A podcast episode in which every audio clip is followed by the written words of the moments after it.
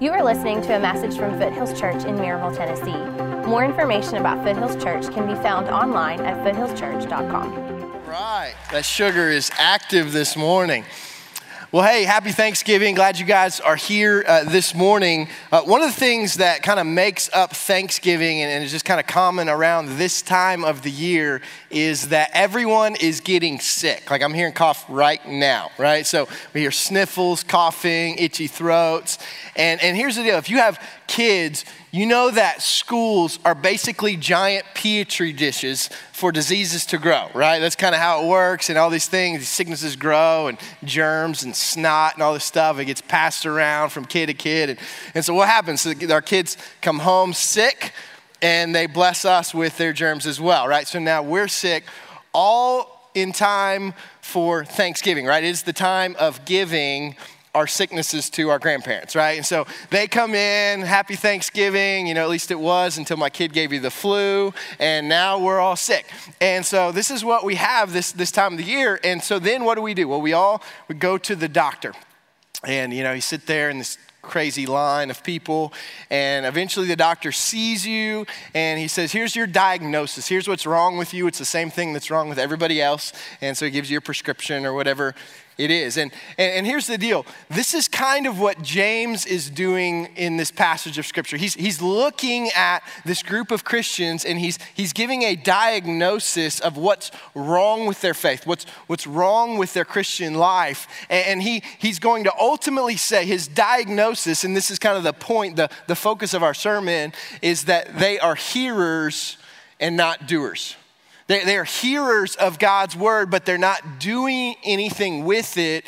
And as a result, they're spiritually sick. And I think that if James were here this morning, he would give us the same diagnosis. And so we need to hear what, what God's word says because James gives us some warnings about how not to live, and then he gives us some, some very clear, practical uh, commandments, really guidance on how we can live uh, a life that actually accomplishes the purpose, the purpose that Christ has called us to, that actually is spiritually healthy and experiences the blessing of God, and ultimately a life that makes some noise for those in need. And so we're going to be looking at James. If you have your Bibles, open up to James chapter 1. We'll start at verse 22 and go through verse 27. But before we jump in, uh, let's pray for God's blessing on this time. Father, we are thankful for the fact that we are able to gather together to publicly worship Jesus Christ as King and to open His Word. And Father, we know that your Word says that the Scriptures, the Word of God, are like a mirror they reveal the truth that's in our hearts and in our lives. And so, Father, I pray that through your Spirit this morning, that your word would have that effect upon us. Father, that we would see through your word areas and issues and sin in our life, and that, that, Lord, we would not just hear or see that, but it would lead us to point of action of actually doing something with it. And so, Father, we know that in order for all of that to happen, I can't make that happen. Your Spirit has to make that happen. So we pray, God, that you would do that, and God, that you would be honored and glorified through this time. It's in Christ's name that we pray. Amen. Well, this, this life that Paul calls us to, right, is, is something that, that we see very clearly in James chapter 1, and it's a life that makes some noise for those in need. And so, if we are to apply this word to our lives, there's certain things that we're going to have to do. And the first thing that we see that James calls us to do is that we must not deceive ourselves by hearing and not doing. We must not deceive ourselves by hearing and not doing. We see this in verse 22 Be doers of the word and not hearers only, deceiving yourselves. Now, I think that if we're honest, Christians today are probably in as, as much risk of simply hearing the word and not doing anything about it out of, of any time in history because we have constant access to preaching and teaching on God's word. I mean, think about it. You can, you can come Sunday morning, hear sermons preached. Then you can go into your car on your iPod and listen to podcasts or listen to sermons. You can pull up your laptop computer at any moment and watch a preacher or a teacher or a Bible study. Literally, you could listen to preaching and teaching about the Bible without stop all week long right? There's so much access through technology to preaching and teaching, to information. And honestly, I'm thankful for that, right? I'm thankful for the resources that we have, uh, the exposure that we have to good teaching and preaching of Scripture. but can, it can also be a very dangerous thing. Because we can actually begin to think that, that as we take in more information, as we go through this Bible study or hear this sermon and we keep on growing in our knowledge, we can actually think that we are being godly. Right? We can actually think that, that we are accomplishing the purpose of our faith simply by knowing what God's word says, even if we're not doing it right? We, we can think that we are accomplishing the purpose, that, that we have a healthy spiritual life, when really all we're doing is just consuming and never actually turning that into action. And this is a very dangerous thing. And James says that we are deceiving ourselves if we think that we're healthy when all we're doing is consuming. It's like, it's like an illustration of, of food. And I know around Thanksgiving, food is something that's on all of our minds and, and our bellies right now. Uh, and, and what, what the reality is of food is that its purpose, well, I realize this is hard to, to swallow, its purpose is not just to taste good, right? And I know that's hard to believe, but scientists would say that the purpose of food is not just to taste good or make us feel good, but ultimately the purpose of food is to fuel action, right? It's to enable us to, it's enable our muscles and our bones to be healthy and our bodies to move and us to be able to get up and, and do activity, right? That's the purpose of food. But if you miss that and, and you just focus on the taste and consuming food, what'll happen is over time, if you're just consuming food and not doing anything, and we've seen shows, reality shows, and things about this, you will just continue to get more and more unhealthy to the point that you can't even get up off the couch to get more food. Right? You, you just get so unhealthy and so overweight that you're not even able to act. And what I think we can happen in our lives is that spiritually, we can consume and consume and consume and never act, and we end up in a very unhealthy spiritual place. Because all we do is take the word in and never actually do the activity or the acts of obedience that we are intended to do. And I think, I mean, let's be honest, like we can, we, we experience this. So we can, we can sit through a sermon or we can go to a Bible study or read a book and we can feel convicted. Right, we can listen and, and maybe even we're underlining things or, or maybe even uh, making notes if we're really spiritual. And then we'll walk out the door and nothing really changes about our lives. We don't actually do anything what we've heard and what we've listened to, but we feel like we've accomplished something just because we've heard the information. And what James says is that if that's your mindset, if you think you've accomplished something just by hearing, then you are missing the whole point, and ultimately you are deceiving yourself. And so that's a danger that we have to be aware of in our context today. But the next point that we see is, is that we must, dis- we must not destroy ourselves by ignoring what we see. Not only must we not deceive ourselves, we must not destroy ourselves by ignoring what we see. And this comes out of verse 23. For if anyone is a hearer of the word and not a doer, he is like a man who looks intently into his natural face in a mirror. For he looks at himself and goes away and at once forgets what he was like. Now, the, James kind of gives a, a almost silly illustration, but if you can imagine what he's, what he's saying, is he's saying, Imagine a person who walks into a bathroom and they, they look at themselves in a mirror and they see something that's out of place. So maybe, maybe for a guy, you see that you missed a spot shaving.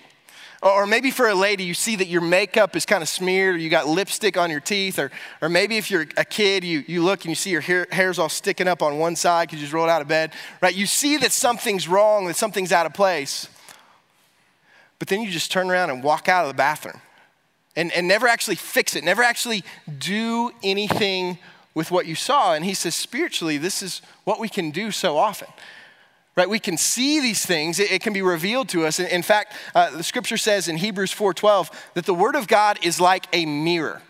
And that when we read the Word of God or when we hear the Word of God preached, it's like a mirror that, that shines upon us and we see our reflection in it. And it exposes sinfulness, it exposes the thoughts and the intentions of our heart, and it, it reveals what's wrong and areas we need to address. It, it shows us that there's greed in our heart right? Where we hear a sermon or we read scripture and it shows us that, that there's lust in our heart, or it shows us that, that there's pride in our heart, and we see these reflections of ourselves, but then we walk away and don't actually do anything about it. And I think there's two primary ways that, that, that we do this. The first is uh, when we see this or when we, when we hear the word preached and it's an area that we know is addressing sin in our lives, or maybe we read a scripture or a book and we know it's addressing something in our lives. The first way that we respond to it is, is we begin to convince ourselves that this problem is really not that big of a deal in our lives, but we do know people who it is a big deal in, right? We, we can quickly begin to think, man, if only James was here, right? If only Bob, man, this is something that, that they need to deal with in their lives because they are messed up, right? And we begin to, to ignore our own issues and compare ourselves and point what we're actually reading and learning to other people. It's like an old lady who walked up to a, a, preacher after a sermon one Sunday and she shook his hand and she said, Pastor, I just want you to know that was a phenomenal sermon. Everything that you said applies to someone I know. Anybody ever been there, if we're honest? Man, everything he said applies to somebody I know, right? And what happens is we justify ourselves, we point to other people, and in the end, we walk away from the mirror and never do anything about what we see. The second way that I think we, we can deal with this, see the truth of ourselves and our hearts and our lives in the mirror of Scripture and actually do nothing about it, is that, that honestly, it's just not that big of a deal to us. Right? Like, like we see it and we think, okay, that's good, that's sin, I need, you know, but it's not that important to us. It's not that it's so much an issue of memory but it's an issue of priority. There's, there's other things in our lives that are more important. We have, we have a career to pursue, right? We have a family to take care of. And, and all of these things are, are, are, really important to us. And, and the Word of God, yeah, it's, it's good and fine, but it doesn't really lead us to take action because so many other things are, are more of a priority in our lives. It's like a kid. So I've got a four year old son named Judson. And often uh, I will walk into a room and he's got toys everywhere, right? Just all over the place. And, and I'll say, Judd, you need to pick up your toys. and, and I'll leave the room. And then when I come back, what, what, what does it look like? This is the exact same, right? He's playing with his toys. And I'll say, Judd, I, I told you to pick up your toys. And what does he say? I forgot. now, the issue is not that my son has early onset memory loss. I don't need to take my son to see a doctor. It's an issue of priority, right? It was a bigger deal for him to keep playing with his toys than to do what I said. And so he just ignores it or forgot and goes on about his business. And I think the same thing is true for so many of us in our spiritual lives. We hear it, we see what we need to do, but it gets drowned out by the other things in our lives that are more of a priority. And so we walk away from the mirror and never fix what we saw. The issue is the problem with this, whether it's that we look and, and, try to point it towards other people and ignore it in our own lives, or, or, or if we just don't make it a priority, the problem is just by ignoring it doesn't make it go away. Right? Just by kind of pushing it out of our minds and not dealing with it, it, it doesn't go away. It's like if, if you get the news that you have a tumor that's cancerous now, that's uncomfortable news to get, and many of us maybe have had family members or experienced that very difficult reality in our own lives. If we just ignore that news and choose to do nothing about it, what happens? It continues to grow and it makes us more and more sick, and ultimately it will kill us.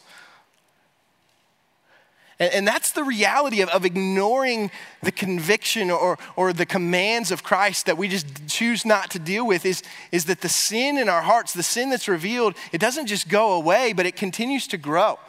And it makes us more and more sick, and ultimately it will destroy us right? Ignoring sin just, just leads our heart to grow more calloused, and we begin to accept more and more sin into our lives. And, and ultimately, it destroys us. It, it, destroys our relationships, right? And it keeps us from experiencing the life of, of joy and peace and purpose that Christ has called us to.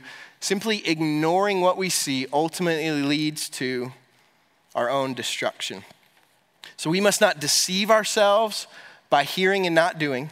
We must not destroy ourselves by ignoring what we see. But the third point is that we must devote ourselves to doing what God's word says. We must devote ourselves to doing what God's word says. And we pick this up in verse 25. But the one who looks into the perfect law, the law of liberty, and perseveres, being no hearer who forgets, but a doer who acts, he will be blessed in his doing. So, James now, he, he's kind of showed us some, some bad examples, right? He showed us religion that's hollow, that's empty, that, that's, that's not worth anything. But now he says, here's, you want to know what it looks like to, to, to live in a way that pleases God, that experiences the blessing of God? And that's what he, he begins. He says, it's a person who looks intently into the word of God. And this word looks intently means to engage your mind right? To, to focus in on God's word, to, to seek after what it has to say to us, what it means, and, and how it actually applies to our lives. It's like my, my youngest son, John Martin, he just turned one years old. It's like when he, this pick, word picture is, is like when he sees a toy of his brother Judd's, and, and he sees that Judd's not around man, he is locked in on that toy, right? He will crawl over things, under coffee tables, up couches to grab the toy and stick it in his mouth, right? He is consumed, he is focused, and if you take it away, you know, he just erupts. And, that's kind of the mindset is that we are to be, we're, we're to be focused. We, we want to get the Word of God. We want to hear it. We want to apply it. We look intently at the Word of God. And, and so often that's not the case with how we actually view Scripture right? So often, I mean, let's be honest. How many, how many of us will, will pull out the Bible and, and just make sure that our eyes hit all the words in a chapter? And then once we've kind of, you know, overseen all the words and whatever, now, okay, now I've checked that off my list for the day, right? I've done my daily Bible reading. No, he says actually engage your mind, focus on the word, seek to understand. Or, or how many of us come into this room and, and, and hear the word preached and we just disconnect? Right? We detach, we think about other things. And James says that's not the way to, you're to approach the Word of God. You're, you're to look intently, you're to engage your mind to understand what it says and how it applies to your life. And then he says, being no hearer who forgets, but a doer who acts. Now, here's, here's what keeps me from being a doer who acts. This is honestly what keeps me from, from going from a hearer to a doer is that I think that, that I, am, I am okay as long as I am willing to obey God's word, right? As, as long, so, so honestly, I think, man, if the situation arose, I would be willing to do what God's word says. It, it, I, I am willing to obey God. But the problem is, is God's word never tells us to be willing to obey. It tells us to obey, right? God doesn't say, be willing to help the poor. His word says, help the poor, find them, help them. It doesn't say, be willing to share the gospel. It says, share the gospel. It doesn't say, be willing to turn from sin and, and grow in holiness. It says, be holy. And so we can't settle for just, hey, I I would be willing to obey God sometime if, if the situation, no, we're called to be proactive, right? We're called to take action. And so many of us, we, we struggle with what's God's will for my life and, and how do I figure all this out, you know, this mystery. What James says is it's right there in front of you, right? God's commands are very clear. Your response is simply to obey, to take action, not to be willing to, not to think someday, but to take action and obey. We see this in 1 John 2 4. It says, If you claim to know Christ, but you don't obey his commands, you're a liar and the truth is not in you. Right, this, is, this is hard stuff. So if you, if you claim to know Christ, but you don't obey his commands, you're, you're a liar, right? Your faith's not real. And here's what we have to see we don't have the option of being followers of Christ, true followers of Christ, who are spiritually healthy and following Him, and not obeying his commands. We don't have that option, right? It's like, it's like a person who buys a new car and they open up the owner's manual, and in the owner's manual it says, You've got to change the oil in your car. And we say, Man, this owner's manual is ridiculous, right? It, it restricts my freedoms. How can it tell me that, how can it demand that I have to change the oil in my car? Right? Personally, for me personally, changing the oil is just not a big deal. And so I'm not gonna do it. What, what happens if, if you take that mindset? Your car breaks down, right? You have the freedom to walk to work. And here's the deal God's words, the commands of Christ, are, are, are like the owner's manual of our heart and of our souls. You see, God created us, He designed us, He knows how we work. He knows how we experience the life that He's called us to, and He's called us to obey His commands, not, not just to make life difficult for us or, or just to hang it over our, our heads, but so that we experience the life of blessing that he's called, he's called us to. So we cannot choose both to have, think that we have a healthy relationship with Christ and disobey or ignore the commands of Christ in our lives. If we do, we'll end up broken down just like a car without oil. And I think that this is where many of us are today is, is maybe we maybe the issue is not knowing what Christ is calling us to do. I mean, I mean, my guess is for a lot of us, that's like if we're honest, it's, it's not knowing what Christ is calling us to do in our lives. Most of us, most of us know that. The issue is that obeying Christ's commands is very difficult. There are some of you here this morning who have an addiction in your life. And you know that dealing with that addiction is going to be incredibly difficult, it's going to be incredibly painful. It's not a matter of knowing what you need to do, but it's difficult, and so you, you ignore it, you push it away. For some of us, we have a relationship that's incredibly unhealthy. But we know that in order to deal with it, we're to have to have a very difficult and a very di- painful conversation. It's to be hard and difficult, and so we push it away, we ignore it, and we don't do it. But what James writes is yes, it's going to be difficult. Obeying the commands of Christ are not going to be easy. But what he promises us is that when we face that difficulty, when we walk, walk through the difficulty in order to obey, that's when we actually begin to experience the blessings of Christ in our lives. Martin Luther writes this He says, A religion that gives nothing, costs nothing, and suffers nothing is worth nothing. A religion that gives nothing, costs nothing, and suffers nothing is worth nothing. It's going to be difficult. I'm not going to sugarcoat that component. But as we engage in obedience, as we take those steps through the difficulty, we will experience the presence of Christ in a real way. We will experience strength like we've never experienced in our life. We'll experience the presence of God and the grace of God and the blessings of God in a way that we've never experienced them because we're taking the steps of obedience in spite of the difficulty. So we see here that we, we must devote ourselves to doing what God's word says. And, and, there's two ways that James shows us that we're to, to do this, what we're called to do. And the first thing he points out is that we are to do what God's word says by carefully controlling our speech. Carefully controlling our speech. In verse 26, he says, If anyone thinks he is religious and does not bridle his tongue but deceives his heart, this person's religion is worthless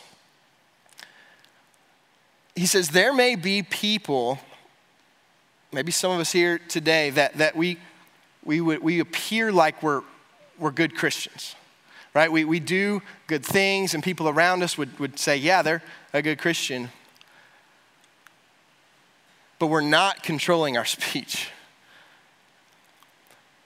We're gossiping, we're slandering, we're cursing, we're, revealing the truth of what's in our heart. You see, what Luke 6 says is that out of the overflow of the heart, the mouth speaks. So you may look like whatever on the outside, but the truth of what's inside, the truth of what is in your heart, is expressed and exposed by your speech. And what James says is if you can't control your speech, what he says here is that your religion is worthless, right? So, if we're to obey the commands of Christ, we're to follow Christ, we must carefully control our speech. But secondly, we see that we are to do what God's word says by compassionately caring for those in need. By compassionately caring for those who are in need. And we see this in verse 27, which is like the exclamation mark of this passage. And he says this He says, Religion that is pure and undefiled before God the Father is this to visit orphans and widows in their affliction. He showed us these negative examples. This is not true religion. This is worthless religion. This is hollow religion. He says, here's what true and pure and undefiled religion before God the Father that pleases Him. And it's not what we would think. it's not raising our hands while we sing worship songs. It's not leading Bible studies but it's recognizing and caring for the needs around us. It's taking that step, it's, it's doing something for those who are in need. And specifically, he gives two categories of people he says the orphans and the widows. Now, why these people? And the reason is because these are the people who are most helpless of, of, to meet their own needs. These are the people who are, who are most dependent, right? They're not able to, to provide for themselves financially. They're not able to provide for themselves emotionally. They're not able to provide for themselves physically. And so they need someone else to step in and take care of them. And we see over and over in Scripture that those are the very people who, who God's heart is for. Those are the people he cares about and he wants to see protected and provided for. And literally, I could have spent the entire time this morning reading passages of scripture that show that God's heart is for these people in need. But I'll just read a couple. Psalm 68 5. God is the father of the fatherless and the protector of widows is God in his holy habitation. This is who God God is the father of the fatherless and the protector of widows. Psalm 146 9 says, The Lord watches over the sojourners. He upholds the widow and the fatherless, but the way of the wicked he brings to ruin.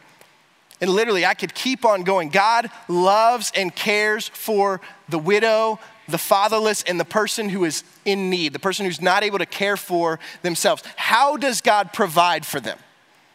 How is it that God actually takes action and cares for these in need? It's through his people.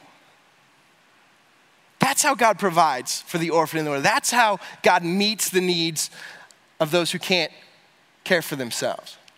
And we see this again over and over in scripture, just two passages. Isaiah 117, learn to do good, seek justice, correct oppression, bring justice to the fatherless, and plead the widow's cause. God chooses to use us and He commands His people to, to see those who are in need, to see those who are unable to care for themselves, and to meet their needs. And this is what He says in, in this, this passage in, in James 1 27. He says, to visit the orphan and the widow and, and in their distress. And, and the word to visit is, is not like what just happened over Thanksgiving. A lot of us had visitors or we went and visited people over Thanksgiving. And, and so in our minds, to visit just means like to stop in, stay there for a while, and then check out.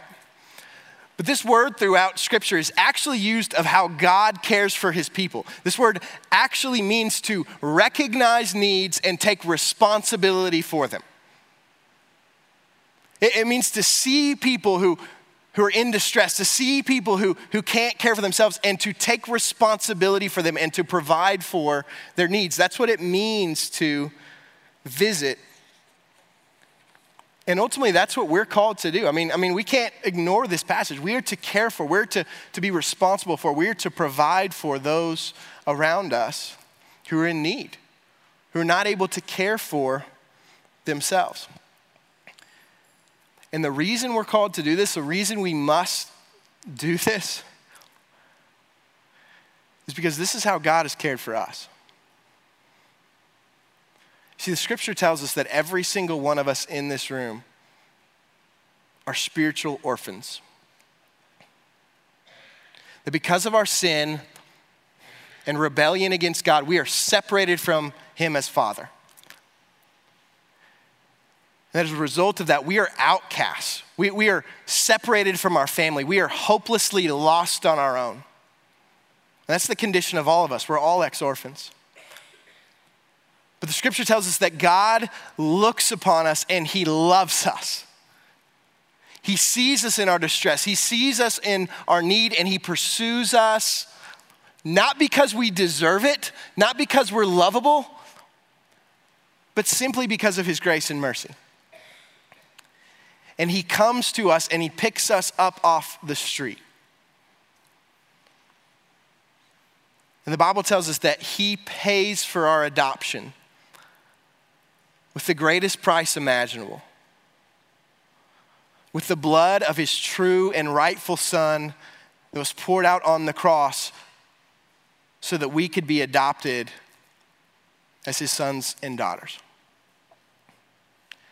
What God says is if we trust in Christ, if we place our faith in Christ, then God welcomes us into his family.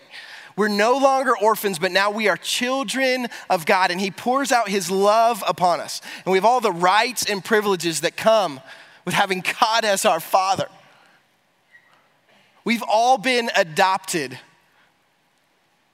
by God as our Father. And the evidence that that is true, the evidence that that's true, that you really have experienced this mercy and grace of God rescuing you and bringing you into His family is that you have a heart to express that same mercy and love towards others.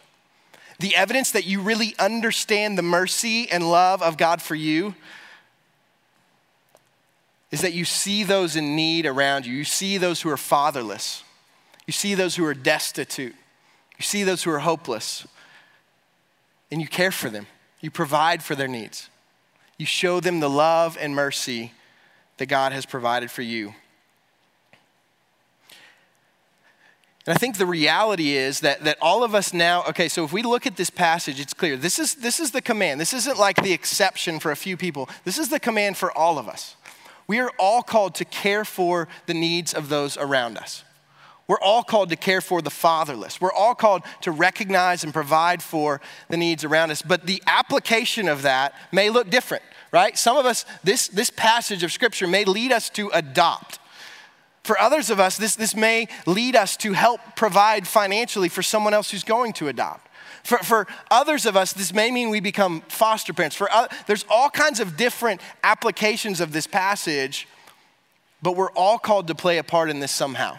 We're all called to not simply be hearers of the word, but to be doers of the word in this way.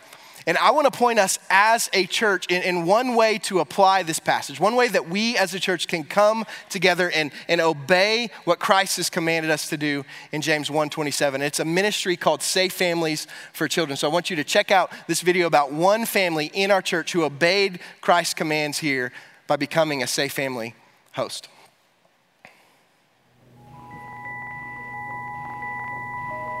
Reading the scripture, um, it it's so evident, it's time and time again. It's like help your neighbor, help the orphans, encourage each other, carry each other's burdens. And it, and it came to a point it was it was like this is not an option. This is what we're called to do.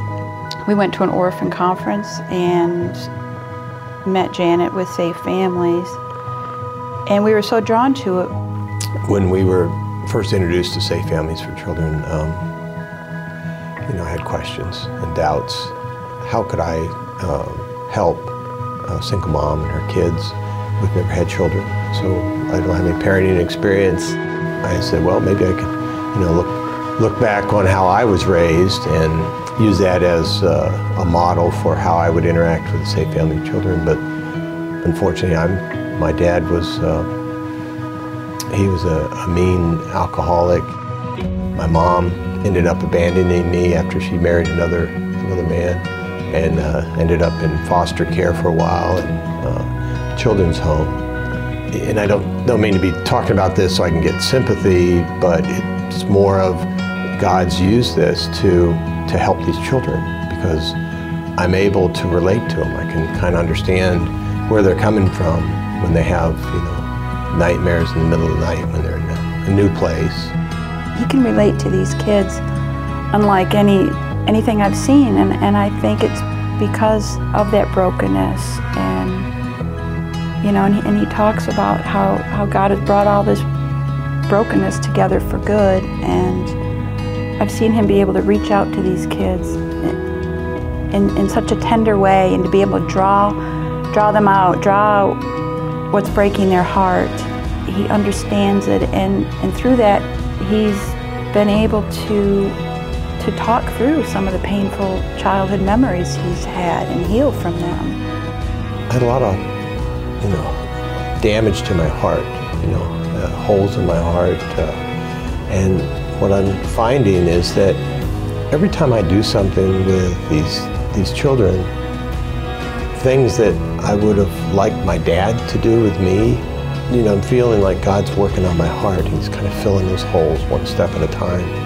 And so the more I do with these children, the more I kind of feel I'm getting repaired by God.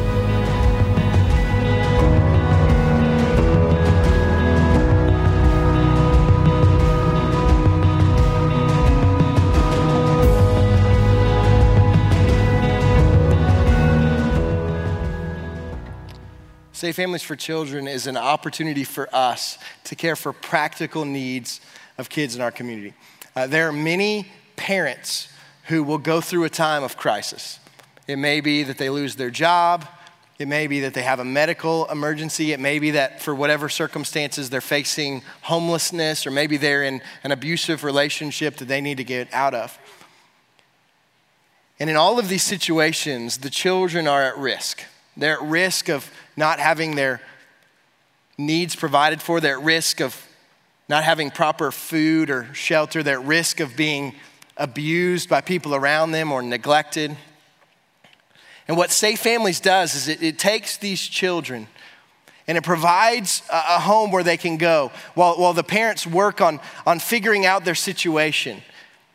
And they can know that, that they're not at risk of losing their children because they're in a safe place. And, and often it just takes a short time for them to get medical care, to, to get a job, or to find a safe place to live. But this is where we can step up by serving in, in safe families, is that we can provide homes where, we can host these children. It may be very short, a couple of days, a couple of weeks, or, or even up to a couple of months, but we can provide a safe place where children are provided for. And ultimately, where we can show the love of Christ. And there's many different ways that you can get involved in this ministry. Some of you may be ready to host children, and that's, that's incredible. Some of you may say, I don't think we're ready for that. Well, there's many ways. You could, you could help provide meals. You could help provide childcare for those who are hosting. You could help provide diapers and formula. There's all kinds of different ways that you can get involved. But I would love to see an incredible number of people from our church gather around the children in our community.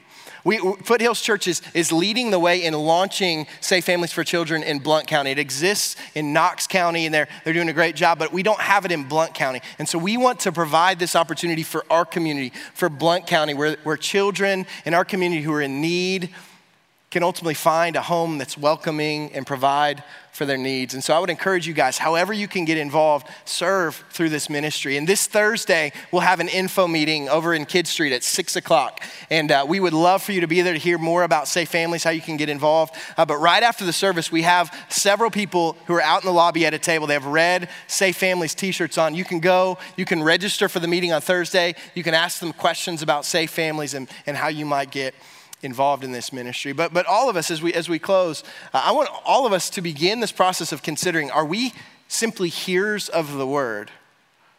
Or are we actually doers of the word? Right? Are, are we actually taking action and doing the clear commands that Christ has given us, like he does in James 1 27? And let's seek not to be hearers who have a religion that, that's just kind of hollow and empty but let's seek to be doers who experience the blessing of God, who experience the life that actually accomplishes the purpose that God has placed us on this earth. And so let's pray for that individually, but let's join together in prayer as we close this morning. Father, we are, we are prayerful that we will not settle for being hearers of your word only And Father, I pray that we would be a church that commits to be doers of your word. And Father, we see so clearly in this passage that you have commanded us, you have called us to care for those in need, for the orphan, for the widow.